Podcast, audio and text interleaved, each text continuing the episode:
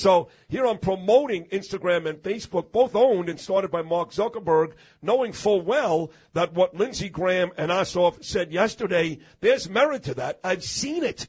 My own daughter, Ava, with stuff she goes through, both in New York and out in Europe in college. My son, Gabriel.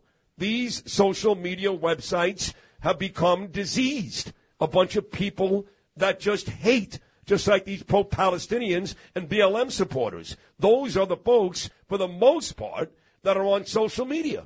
And it's really become bad. So I was glad to see those guys on the Hill yesterday. And what did they accomplish, Noam, if anything? Probably not a whole lot. And you had that moment, and a pretty good one, where Mark Zuckerberg, the head of Facebook, stood up and turned around and addressed the crowd of people who were behind him, some who had, uh, you know, parents of kids who had committed suicide and you know they didn't do a lot of talking about this sid was this algorithm is what addicts kids to looking at tiktok or snapchat or whatever. They create you know they figure out what you're into right? And you've, you've seen this before. All of a sudden you could be you're sent these videos and you you know three hours later you're still staring at your phone. Oh in the case of kids though it's all lots of times really inappropriate material or it's just that basic sort of thought that now you can see what everybody else is up to. So like when you and I were in high school and you were missing out on some party, you might never ever find out about it because nobody talked about it in school the next day. Now these kids see about everything they're missing out on because there's pictures of it and it's all just so addicting. And, and uh, I think Mayor uh, Adams had this right when he talked about this last week. It's playing on their mental health. And I, I look, I see it with my own kids. I guess you see it with your kids as well.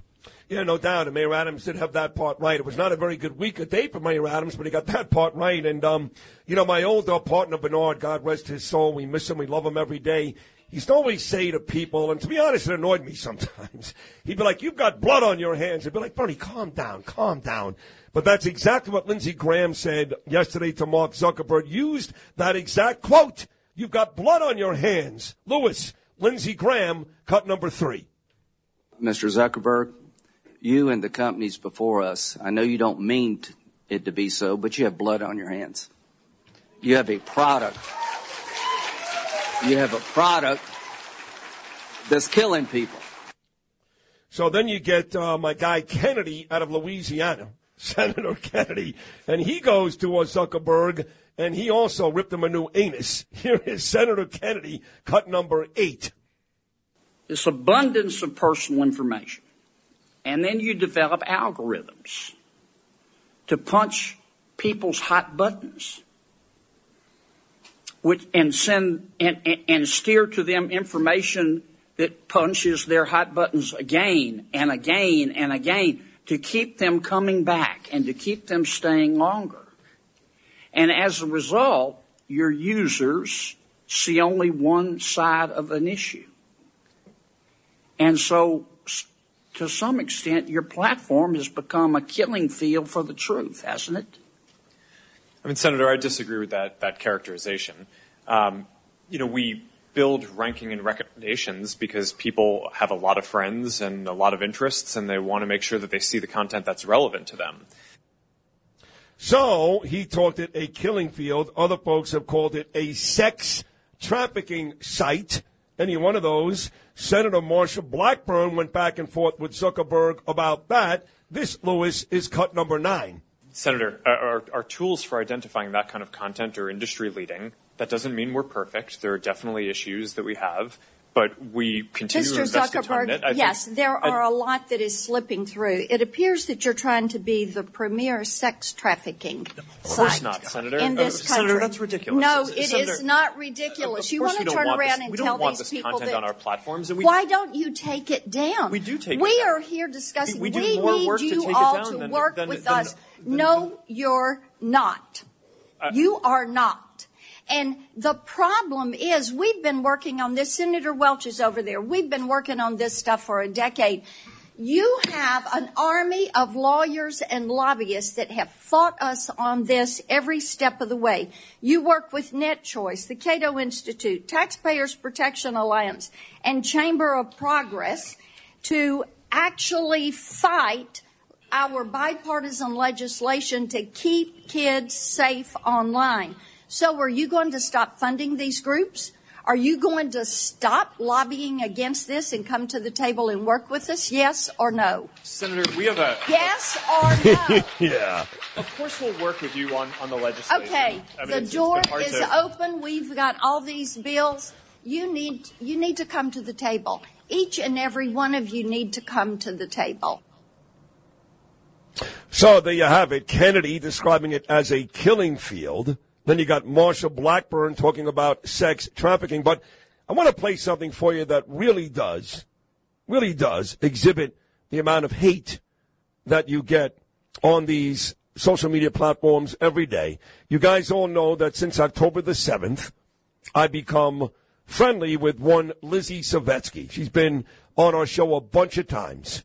She has a huge social media presence as one of the great outspoken voices for Israel. In fact, the first time I met her was through her husband, Dr. Ira Savetsky, who's a big time plastic surgeon in New York City.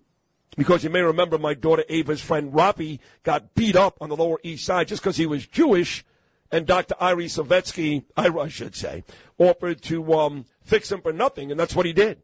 And then he made an offer on our show where he said, any Jewish person that gets attacked and needs work, I'll do it for free.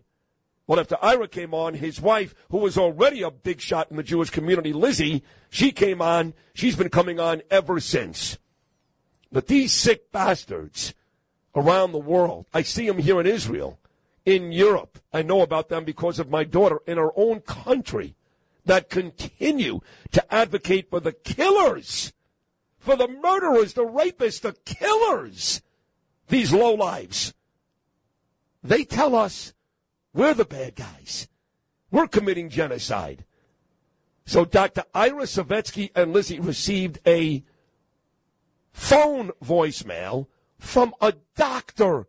Lewis, a doctor, not some punk kid. And listen how hateful and disgusting, grotesque, and the lies that this doctor says in this voicemail to Lizzie Savetsky. It is downright scary. Cut number 15. Dr. Savetsky, you and your current wife, Lizzie, really need to be stripped naked, hauled behind a car on a gravel road.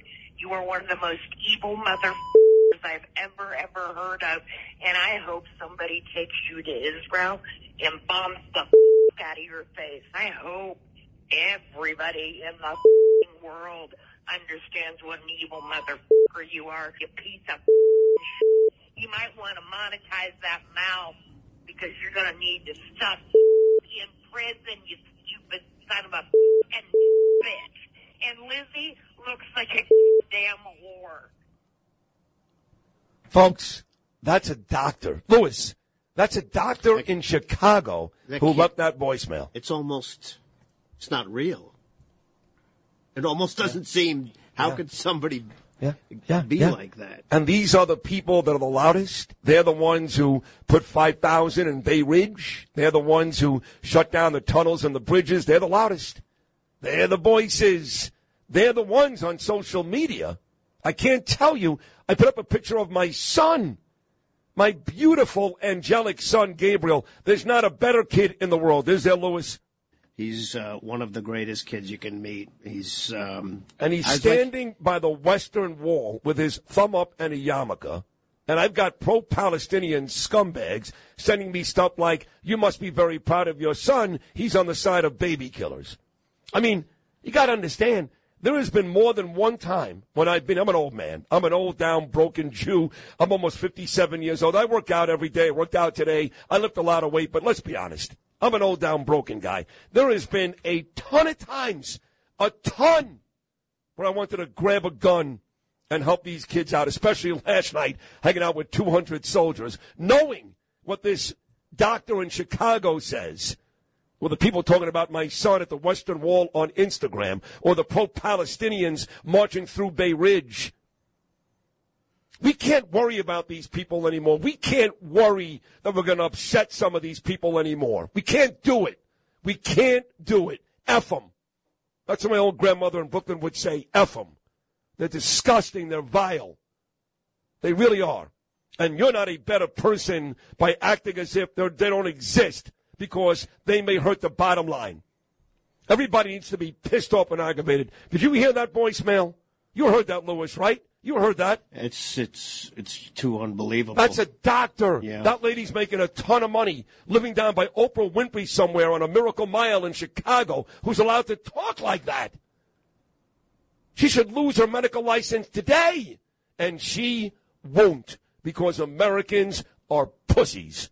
That's why.